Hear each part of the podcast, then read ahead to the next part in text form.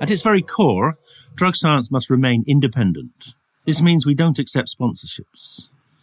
It's with the support of the drug science community we're able to do this and make the podcast in the first place.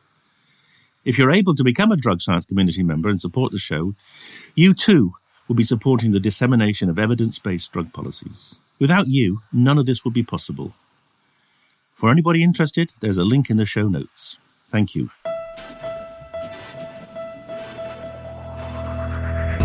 Hello and welcome to the Drug Science Podcast with me, David Nutt. Here we're bringing together experts and activists for a rational, honest, and informed conversation about drugs. A Fascinate Productions podcast for drug science.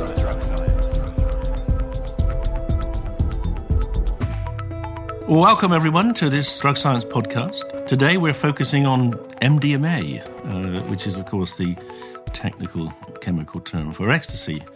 And my guests today are a doctor, a colleague, Ben Sessa, who's uh, been pioneering the use of MDMA in therapy for alcoholism and has done the first ever UK trial of MDMA in this disorder. And uh, one of his patients called Chris, who is going to tell us about the experience of going through this rather special trial.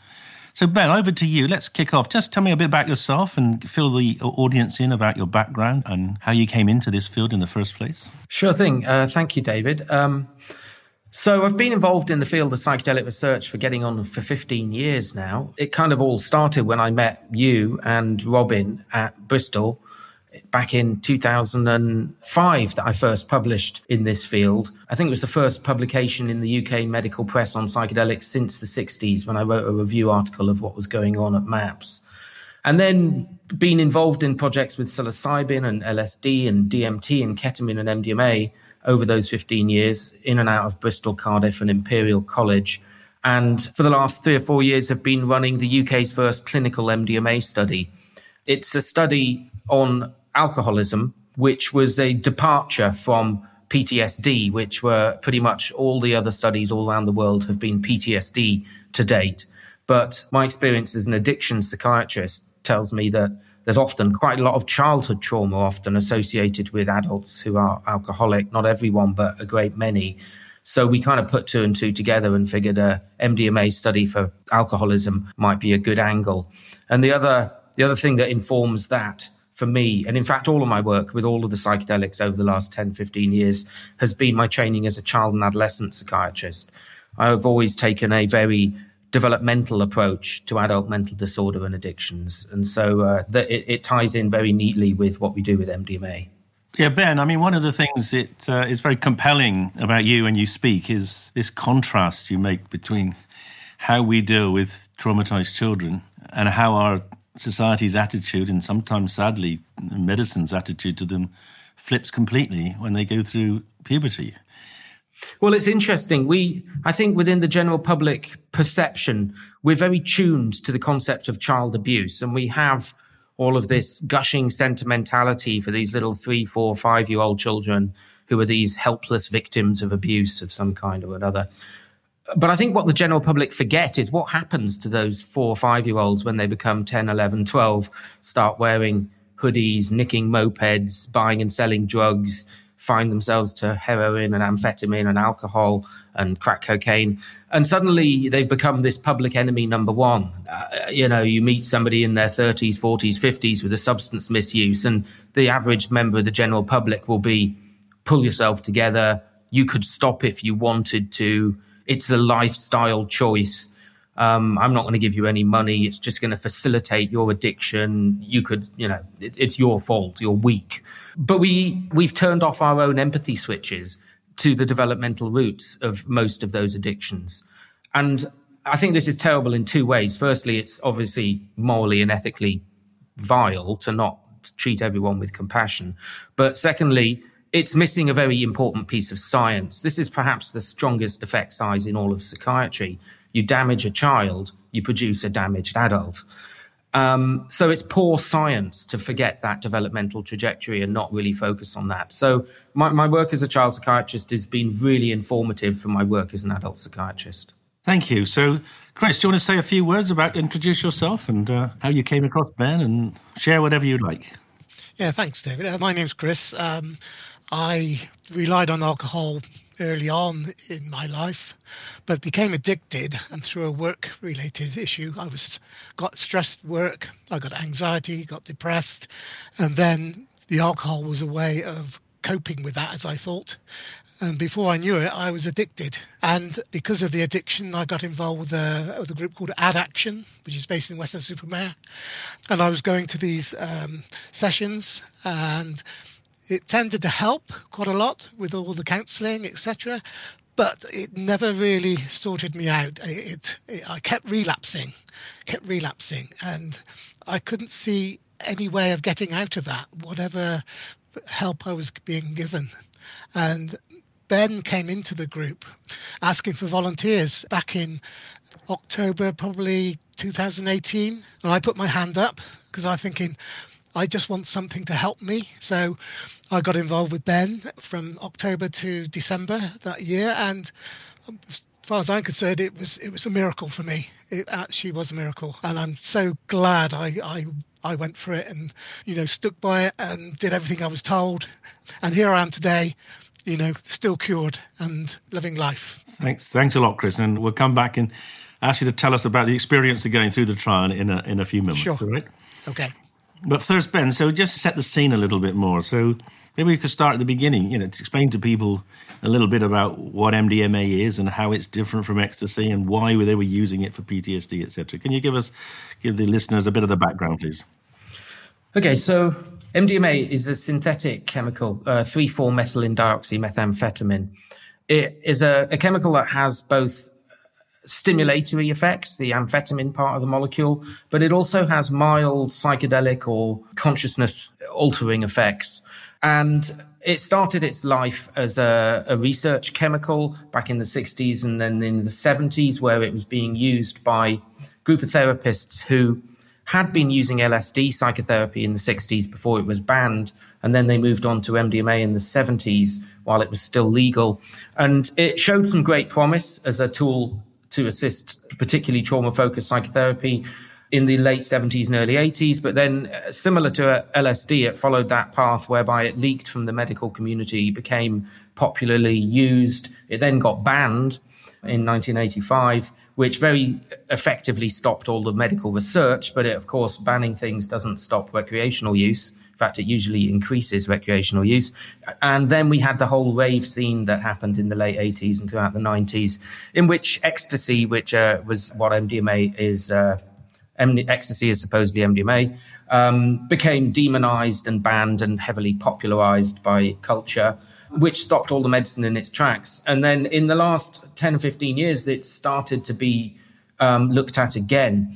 Uh, the, the drug works in a, a, remarkable way. I think the best way of summing up its effects pharmacologically is it selectively impairs the fear response whilst leaving the other faculties intact. Now, that's a very important statement. Uh, there are many drugs that impair fear response. A bottle of vodka will impair fear response a bag of heroin will impair fear response, which is why those are the two most popularly used drugs by people with trauma. But what MDMA does, unlike those other drugs, is it leaves the other faculties clear. You can think, you can remember, you can debate, you can reflect, you can talk about your childhood, but the fear part of your brain is switched off. And this is um, an effect it has on a part of the brain called the amygdala, which is a very primitive part of the brain that fires in response to stress and fear. On MDMA, that part of the brain is completely turned off. So the patient can go to difficult thoughts and memories, places that normally would be avoided and forbidden. But on MDMA, they can find themselves talking about it with great clarity. And crucially, they remember it stays. They don't have to be high to remember what they've done. So it's the perfect tool to assist, trauma focused psychotherapy.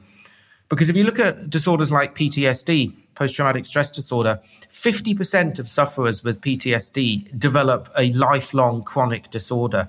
And the reason being, they cannot engage in psychotherapy because the moment you ask them to talk about their traumatic incident, whether it's a childhood trauma incident or whatever, they disassociate, they turn off, they drop out of the treatment, and they go back to the drink because they just don't want to go there to that painful memory ever again. On MDMA, you find you can talk about these things that normally you would avoid because this fear is turned off. Now, that makes it a remarkably important tool because not just PTSD, but I would say the majority of anxiety based disorders are due to rigidity and stuckness in one's own personal or world narrative that you just don't want to go there. So a drug that allows you to go there in a controlled medical setting is a absolute game changer in the field of psychotherapy.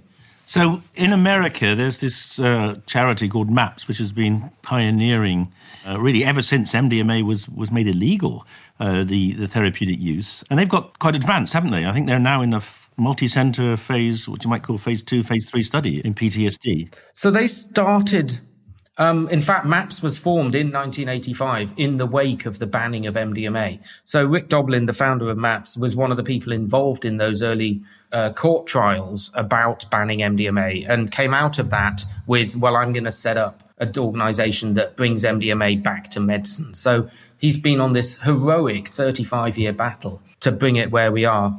And it's now in what you call the phase three stage of development, which is to get the drug approved and licensed as a treatment for PTSD. All over the world, there are now studies, dozens of studies going on, and they're pooling all the data with the hope that MDMA will be licensed by the end of 2021, early 2022 for PTSD.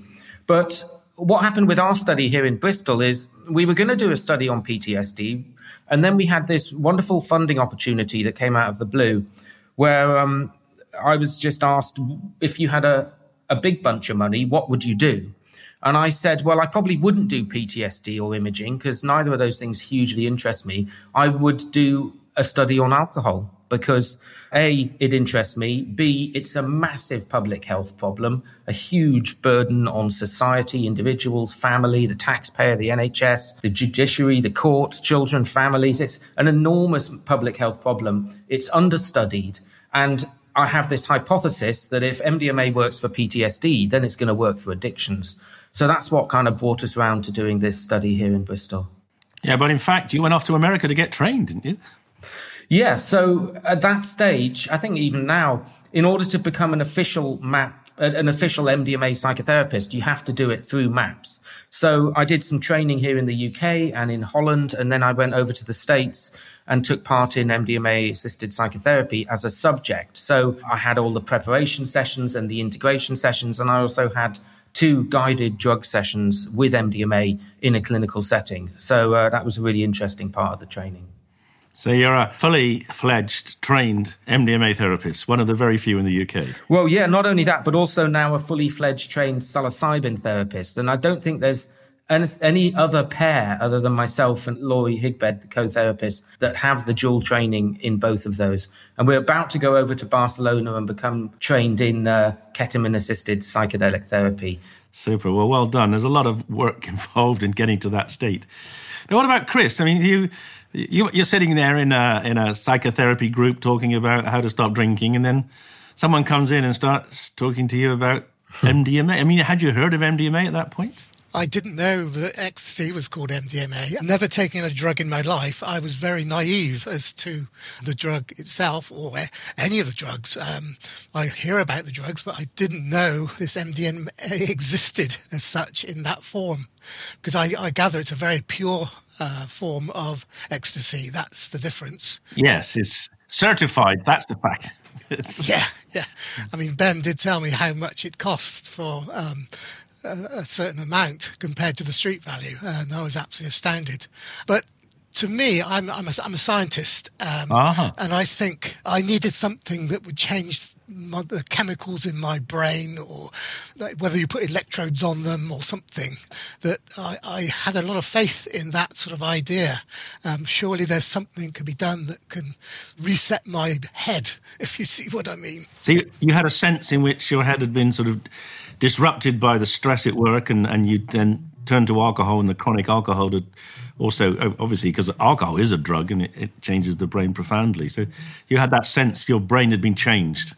That's right, yeah. Um, but the thing is with the alcohol is that, you know, you, you rely on it so much, the addiction takes over your life. And when they say you're um, a functioning alcoholic, I think I was because I could go to work out of my tree and do my job, which is very worrying considering I work with machinery and uh, yes. electrical equipment and stuff like that. And I was not happy, and I wanted to break that mm. break that mold. I really wanted to. And what did your, your family and friends say when you said you were going to go into a, uh, an I think trial? they they were desperate as much as me for to change to get something that's going to help me. Um, very scared, like I was. Um, I remember the the first session of uh, taking the drug. I was actually sh- shaking. Uh, ben would remember that, I expect. Um, well, could you tell us a little bit? I'm interested in. Was that because of all the things you'd heard in the media about the dangers of it? Yeah, um, because I was number six apparently in the world to have this session. Not taken drugs before, I didn't know what to expect, which is a bit scary. But it's I'm, I'm glad I went through it. I'm really glad I I, I, I saw it through. What with all the support from uh, Ben and Laurie as well that went with it, because the clinical trial wasn't just about taking the drug; it was all the support that goes with it. It was over three months of intense therapy from Dr. Ben and Laurie, um, which helped with the drug. Okay, well, let's come on to the process of the trial now then. So, so let me go back to Ben. So, this isn't just dropping a pill of E at a party, this isn't it? Talk us through what the actual envelope of the therapy is, please. Okay, well, in line with all psychedelic therapy, you're quite right. It's not just taking the drug. Psychedelics, like MDMA and other psychedelics, work when in combination with psychotherapy. So if you just take the drug at a party or otherwise, just on its own, it would have a minimal effect, but not particularly clinically beneficial. When we combine the drug with preparation sessions and then post drug integration sessions, we really get the full benefit. So, what we designed was an eight week course of psychotherapy, which were weekly sessions, face to face, what we call two to one psychotherapy. So, two therapists, a male female team, myself and Dr. Higbed, eight weeks, weekly sessions, and on two occasions, the patient takes MDMA. So over the course of that eight weeks, they only take the MDMA twice. Most of the sessions that are the non-drug sessions are face-to-face outpatient appointments. And the two MDMA sessions last all day long. And um, then the patient stays overnight in the clinic for the therapy sessions. Like all research, it's very heavily regulated and governed. We screen patients carefully. We exclude certain mental health or physical health problems. Patients have blood tests and ECGs. They're thoroughly monitored throughout. During the course of the MDMA sessions, they have their blood pressure and temperature done every half hour and then hourly, and then they stay overnight. And then they, after the MDMA sessions, they get telephone calls daily for a week after each session. And then they get followed up at three months, six months, and nine months in which we're looking at a whole bunch of different things like physical health, mental health, addiction, drug use, alcohol use, and general functioning right up to nine months. So it's got all the rigors of, of any good human psychopharmacology study with the extra complication of working with a Schedule One banned drug, which creates an awful lot of other hassles and particularly financial hassles to do this sort of research. So it's a real challenge. We're really grateful to pioneers such as Chris and the other 14 people who took part in the study. So, Chris, before I ask Ben to explain what she's trying to do during an MDMA session,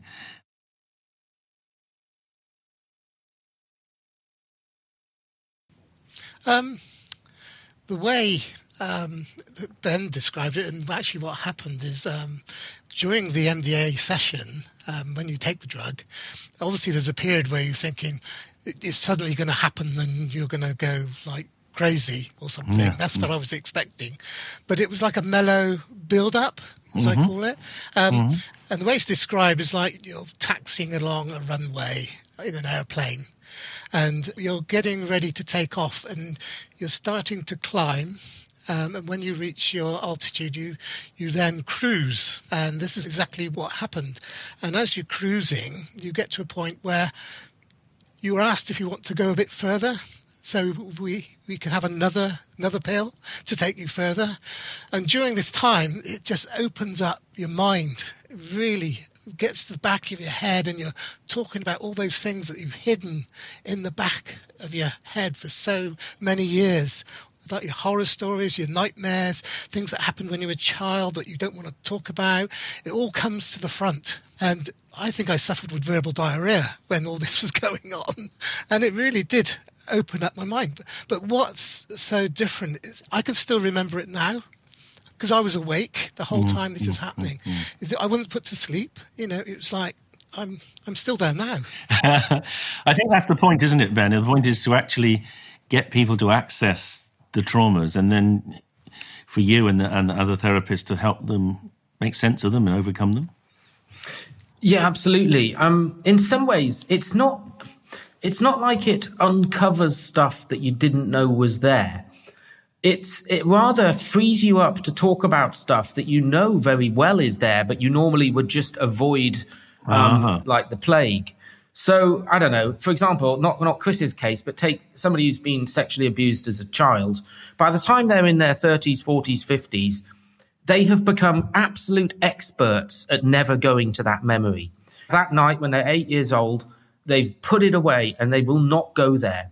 Now, the memory is still there and it, it intrudes in all sorts of other ways, like their alcoholism or their PTSD. But if you ask them in a therapeutic setting, tell me about that night when you were raped, they're out the door. What the MDMA does is it it just switches off that normal avoidance and fear. And it's quite amazing seeing the look on patients' faces when I say to them, Can you tell me about that night? And they're like, Wow, yes, I can. I can tell you in great detail this happened, that happened. And they're amazed at themselves. They say, I can't believe I can talk about this. I've spent the last 40 years suppressing this, doing anything to avoid that memory, drinking, heroin, whatever. And now I can tell you in great detail, and I'm going to talk to you about it for the next six hours. And like Chris says, the next day, when I asked them, you know, you talked a lot yesterday. Was it just mumbo jumbo? Was it gobbledygook? Were you just high? Can you even remember? They always say, I remember every single word of it. I can stand by it. I can recall it. And what's weird is, although I'm not high now, I feel like I've done the work that I needed to do with that memory. So what we're doing is we're moving that 50% of treatment resistant people into the 50% who can do trauma focused psychotherapy. So, in a way, it's not that miraculous. It's not kind of uncovering new memories that they didn't know they had. It's simply giving them a platform and space to do the psychotherapeutic work that the other 50% that do respond to normal treatment benefit from. So I think of MDMA as a life jacket or a bulletproof vest that you can wear to go into battle with your trauma. And it's just about bearable. You know, this is not ecstasy. They're not digging this in some beautiful euphoric buzz. It's still difficult, hard, trauma focused psychotherapy. There's no question of that. It's, it's a challenge for patients to talk about childhood trauma. But with MDMA on board, they can just about do it, which moves them into this treatment respondent group. There's a wonderful quote from the Mithoefers, who the, were the pioneers of this therapy. And it, it, it, one of their vets who'd been through exactly the same treatment, the, the 125 milligrams, and then the top up after mm. a couple of hours of 67.5. And, and it's a wonderful quote from him saying, when he came out after seven hours of working through his traumas and his memories, he said, I don't know why they call this ecstasy. Because yeah. it was clearly a lot of hard work. And it, it's, the, yeah. it's the working on the repression and, and, uh, and the emotions which are which are attached to the memories that they get in the way of your life that uh, is really challenging and difficult.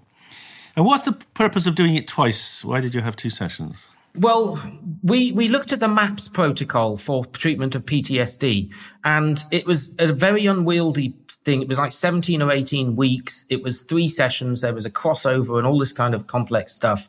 We wanted to make it smaller than that. We wanted it to be MDMA light, partly because of how much money and time we had, but also we wanted to demonstrate to the UK regulatory authorities that this is something that's clinically deliverable on the NHS. And so we, we wanted to truncate it a little. So we went for eight weeks and two sessions.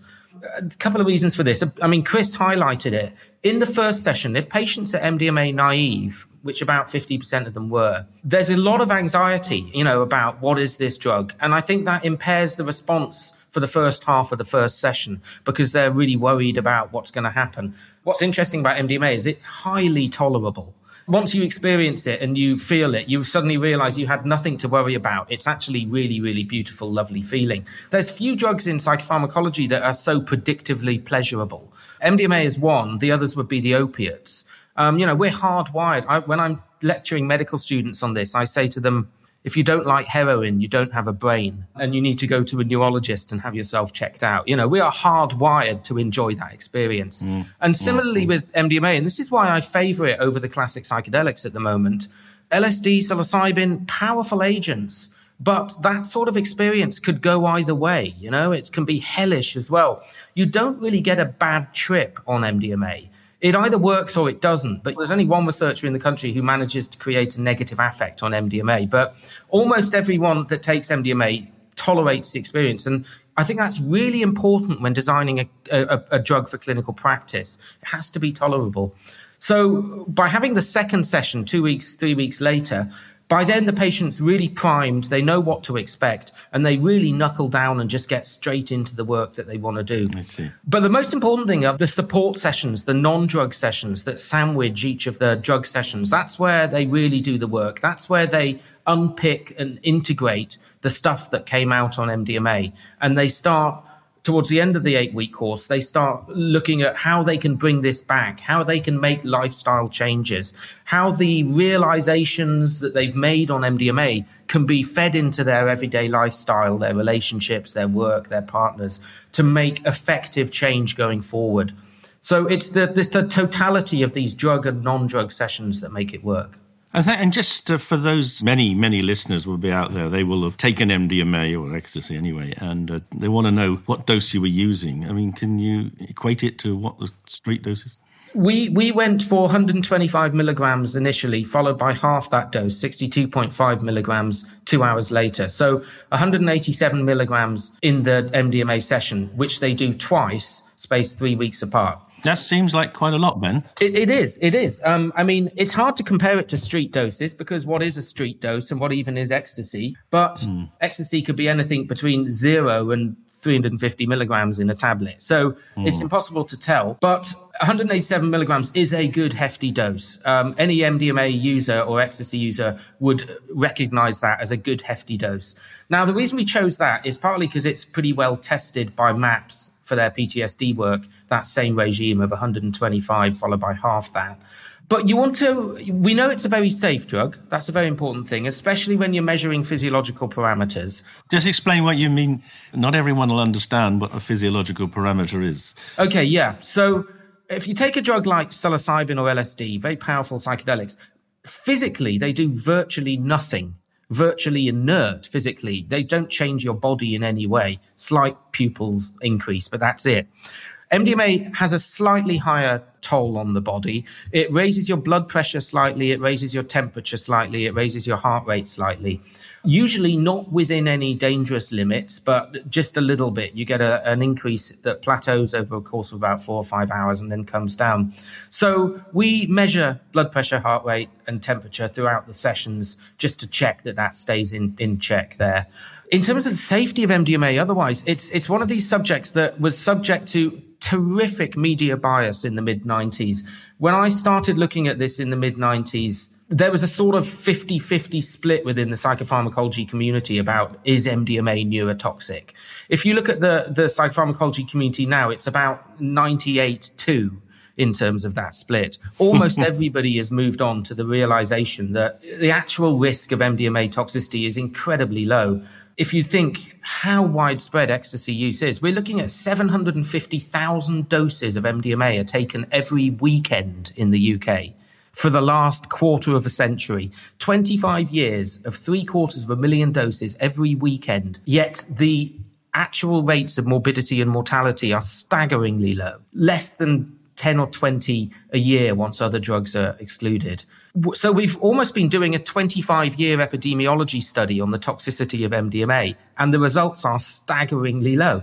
So we know it's very safe, but we do have to check those physiological aspects, and especially in people with a history of alcohol, because people with alcohol often have a slightly raised blood pressure. They may have uh, abnormal liver function and those kinds of issues. So mm-hmm. we have to take those um, precautions as part of the ethics. So it's pretty important. We're not telling people to go and get their own E and go home and self medicate because they could get elevations in blood pressure, heart rate, etc., which could particularly if they've got a history of alcoholism. We're not we're we're not recommending self medication, are we? Um, no, we certainly we can't recommend anybody goes out and breaks the law and uses any drug that's not been recommended by a doctor in a clinical setting. Having said that, there'd be a lot safer if they were to do that than to go and drink four pints of Stella, which has a far greater toxic effect than ecstasy. We know that for certain. So I think all drugs need to be taken with great care and attention. I think when you're doing research, you obviously have these very high levels of risk aversion and margins of um, scrutiny that far outstrip the way they're used recreationally. And, you know, this is why it's sometimes frustrating working with these kinds of Schedule 1 compounds because the tremendous costs involved and the tremendous levels of safety involved. Yet down the street, there's a 13 year old selling ecstasy to yeah. thousands of kids that are all going to take it toxic free in the vast majority of cases that weekend. So it's, uh, it's one of those strange worlds we live in. Sure. Well, let's get on to the question of uh, did it work? So I'm going to go back to Chris now. So you've already told us it it did, but tell us a little bit more about kind of what it was like afterwards. So, did you stop drinking straight away, or did you slowly give up, or, or, or what happened? Well, as part as part of the trial, um, I remember when I first sort of um, got involved, I was still drinking, and uh, I had to detox myself uh-huh. before I could go on the trial. So I had to discipline myself before I even got going. Um, but what happened with all the um, the therapy is that it, it, I didn't want to drink anymore because I was looking as as this is the way out now. This is my hope. And I just want to go back about the two different sessions of the MDMA. The first session, I was, I say, I was a bit apprehensive, I was worried, I was concerned. All those things that came to the front of my head, as I say, were all negative. Mm-hmm. Everything was negative about my father being a big man that uh, shouted at me. The nightmares I used to have as a child. I remember crying and going into my mother's room and all that. And what happened is the the MDMA helped me deal with that because there was no fear. Right. There was no fear. Yes. I could face them, all these demons, if you like, and the demons actually became friendly in in my recollection of them. And the difference between the two sessions is the first session everything was negative, but the second session everything was nice. Everything was one all those things that were bad were now good, and it was like something's happened to me to my body that's changed, and the way I look at it, even now, is that when you have a computer and it gets viruses and things like that, mm-hmm. and you do what they call a defrag, that means it like sets it back to ground zero and puts everything back in the right place. And that's exactly what it did to my brain. And I'm pretty confident that's how it was. Put everything back in the right place, and then that then helped me start again, as I call it, and then not have this desire to drink or you have all these worries and stress all this anxiety, everything went away. And I could then move on with my life, which is where I am now still. And it's been a, a journey. And but as Ben was saying, it's not wasn't just the the drug; it was all the therapy that went with it. It was actually ideal. Something we did discuss is if I didn't have the MDMA, would it have worked anyway? Yes. My feeling is no, because something physically happened to my brain difficult to explain. I, I call it like a hard reset. No, well, that sounds like what happened between the first and the second trip, wasn't it? The first one, yeah. you were things were negative. The second one, you could everything see was ju- everything was jumbled up, yeah. And then the second thing, everything was in line again, um, and I could deal with it. So that's how I've uh, I've moved on without having to rely on a drink anymore to to deal with my life. You know, to I've gone obviously gone back to work. So you're a job great success. But let's ask Ben about how many people did you put through, Ben, and what were the outcomes? So we've had 14 people in the MDMA study, and the outcomes are fantastic. Now, because it was a what we call an open label safety and tolerability proof of concept study, there was no control group. There's no placebo. There's no control group. All of the subjects get two sessions of MDMA therapy. They all know that. We all know that. It's not double blind. So that means we can't really assess drinking outcome because we don't know for certain is it the MDMA or is it just all this wonderful psychotherapy. Can I just hold you one second? Now, mm. some people might say, well, that's not science. What's the point of doing a non randomized, non blinded study?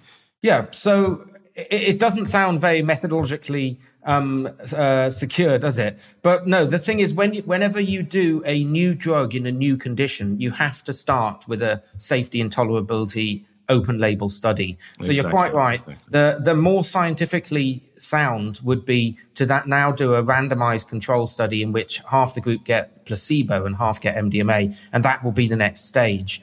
But the MHRA and the ethics committee insist that you start with an open label safety and tolerability study. So that's why we did it. And it was tolerated. No dropouts?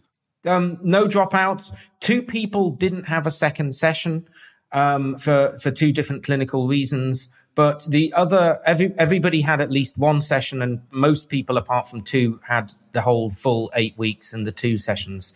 Um, now, in terms of outcomes, what we did before this study is we did a what we call an observational study. We looked at how treatment as usual was working in Bristol for people with alcohol detoxes. So we just followed them up and looked at all the different treatments they were getting, rehab, AA, anti-craving drugs, group therapy, individual therapy, CBT, etc.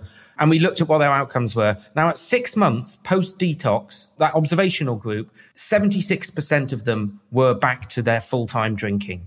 So, six months after their alcohol detox, and the very best that traditional medicine can throw at you for the treatment of your drinking, 76% were back to where they started at six months. With the MDMA study, so far, with the results in, at six months, 6% of people are back to where they were drinking. Now, that is a remarkable outcome, however you look at it. Now, as we've said, it could be the therapy, it might not be the MDMA, but one way or the other, we've demonstrated an incredible effect in terms of this sort of treatment for treating alcoholism at six months. Uh, ben, you were you were the therapist in the other study, so weren't you? In the observational study, we weren't yeah. providing therapy. We just followed them up as to how they were doing with oh, all I the see. traditional treatments available. So it was a it's what you call a treatment as usual group. Yes. Now, the, part of the reason we chose alcoholism was because it is so hard to treat. Um, if you look at the actual statistics, at three years, 90% of people are drinking again post detox with traditional treatments. That's appalling. You know, we were doing better at treating alcoholism in the Victorian times than we are today. Um, by some pretty brutal methods like the temperance movement and that kind of thing. But nevertheless, we were treating alcoholism better 100 years ago than we do today. That's outrageous. And I can't understand how the psychiatric profession allows that to happen when it's such a big public health problem. So this is why we chose alcoholism. So if those results stand up to scrutiny, 76% without MDMA, 6% with MDMA, that blows out of the water the very best treatments available for treating alcoholism. So we're really, really pleased with the results. We need to do a lot more research, but this is a remarkable outcome. Well, yeah, absolutely. Well done. And over to Chris. So, would you recommend this as a, a, to to your friends who are drinking too much and, and to the health service? Definitely, I've I've spoken to family members um, about this, and and they're well aware of how well I've done out of it, and can see the results, and they are then recommending to people they know that have you know alcohol issues. But the thing is about the trial is you've got to be well enough to be on the trial. You can't be too unwell, which is something that Ben has to uh, work with. Um, because obviously it's a trial, and if anybody gets ill or whatever, then it ruins the whole trial. So the thing as well, I, I was going to a lot of uh, AA sessions. I haven't recently, for obvious reasons, but um, the AA is always seems to revolve around the relig- religious side, and they talk about God. And I always thought it as the higher power, and I never could find this higher power. But the MDMA is my higher power as far as I'm concerned. That is Very that has been my fix, and and I, I I go by that. So when I go into those sessions, they talk about the higher power. I go immediately, and they say they wish they wish there was a magic pill, and I put my hand up and said, "Yes, there is." And, and then what and, did they say? Um, they don't believe me. Aha, yes. Maybe you don't realize, Chris, but you know, the founder of AA, Bill Wilson, he actually had six very informative LSD experiences. And when he drafted the concept of the higher power, he was thinking about the psychedelic experience under LSD. So it's interesting that you've brought this full circle and after your MDMA work, that's how you see it. So that was the original designation of the higher power. Well, he was a remarkable man, and uh, his life was transformed, like yours was transformed by by an experience when he could see things so differently. And actually, the history, uh, uh, just to fill in a little bit further from what Ben said, is that these drugs were perfectly legal when he was using them. In fact, there were six trials of LSD funded by the National Institutes of Health in America. And overall, the effect was pretty powerful. But as soon as it was made illegal, as soon as they banned it to stop recreational use, which of course it didn't do, the ban didn't do, Alcoholics Anonymous refused to allow people to continue the treatments because they said they were breaking the law. So a lot of people have been denied access to therapy of with drugs like psychedelics and more recently MDMA because of their illegality, which it seems to me, you know, actually a criminal neglect of people's needs mm. and something that drug science is championing to get changed because it would be wrong even if the ban actually did what it was supposed to do and reduce the harms of recreational drugs. But since the bans don't stop the use, in fact, in fact may increase harms. But all they do is virtually deny access to patients. I think that's outrageous uh, uh, censorship of the benefit, and that's something that you know I would mm. hope we can change. And I'm, I'm very hopeful that uh, when Ben's trial gets out there and gets published, when, when will that be, Ben? Well, we don't officially finish the last patient until June all the way up to the nine month follow up. So it's going to be some time after that. But we've got a whole team of people working on the data at the moment, and we're kind of pretty much ready to submit the moment the last patient's through the door. So I think in the autumn, the papers will be published.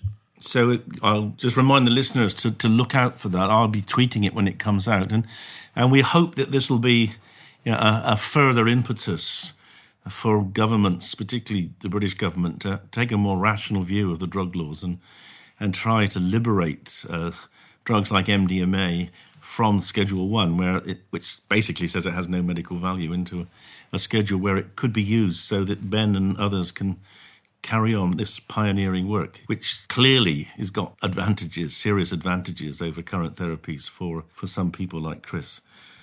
Yeah, just can I just add that? Please um, do, Chris. Yes. Um, basically you were asking about recommending it to friends and things. when i was back in the Addaction group they were asking me because i was still going to the sessions about being addicted to the drug um, oh, yes. and and as ben will say there has been no reports of anybody in Addaction being addicted to uh, ecstasy or mdma is that right ben yeah, I mean, it has a very low dependence potential. We we see this from animal studies, and we see this epidemiologically. Like I said, the massive widespread use of ecstasy amongst the general public ecstasy addiction is virtually unheard of. You don't you don't hear of people robbing people in order to pay for their ecstasy and the typical drug seeking behaviors like you do with other drugs.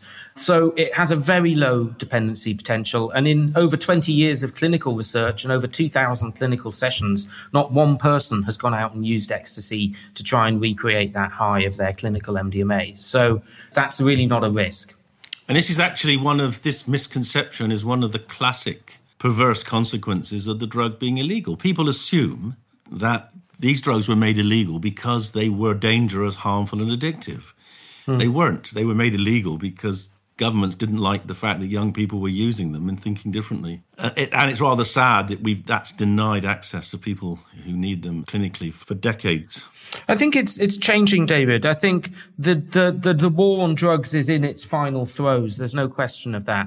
It will come to an end in the next five to ten years at the most pretty much everywhere around the world. We will look back and hang our heads in shame at the last 50 years of socio-political folly that was the war on drugs and the millions of wasted lives that have been caused by these erroneous political decisions. There's no question we will look back on that. Just like we look back on the 1920s prohibition of alcohol as a, as a laughable folly, we'll do exactly the same thing with the current Misuse of Drugs Act. I'm quite certain of it. But, you know, in the meantime, we, we demonize and we fill the prisons and we criminalize and we destroy families for, like you say, policies that don't reduce either the harms, the deaths, or even bizarrely the usage of drugs. So then you you do have to ask why are they there? How have they persisted? You know, the next year the Misuse of Drugs Act is 50 years old. 50 years of an unaudited, unaltered policy. I can't think of any other policies on the British statute books that have gone unaudited for 50 years. You know, we've radically changed the way we look at the police, the judiciary, food standards, transport, health, education, in line with emerging evidence. But the Misuse of Drugs Act is pretty much exactly as it was written in 1971, unaltered. That is extraordinary. And you do have to wonder what sort of forces are keeping that policy in place against the tide of evidence that says it doesn't work. So what's driving it is politics, not science. And I'm glad that you, you Ben, have taken on this uh, challenge of providing some real quality clinical science that we can use to keep ha- hammering on the door till eventually they open and revise it. So we need to wind up now. I want to say thanks to, to both uh, my guests, uh, Chris for sharing you know, his traumatic experiences with alcohol, and Ben for sharing his vision. Uh, thank you all for listening. Thanks, David. Thank you.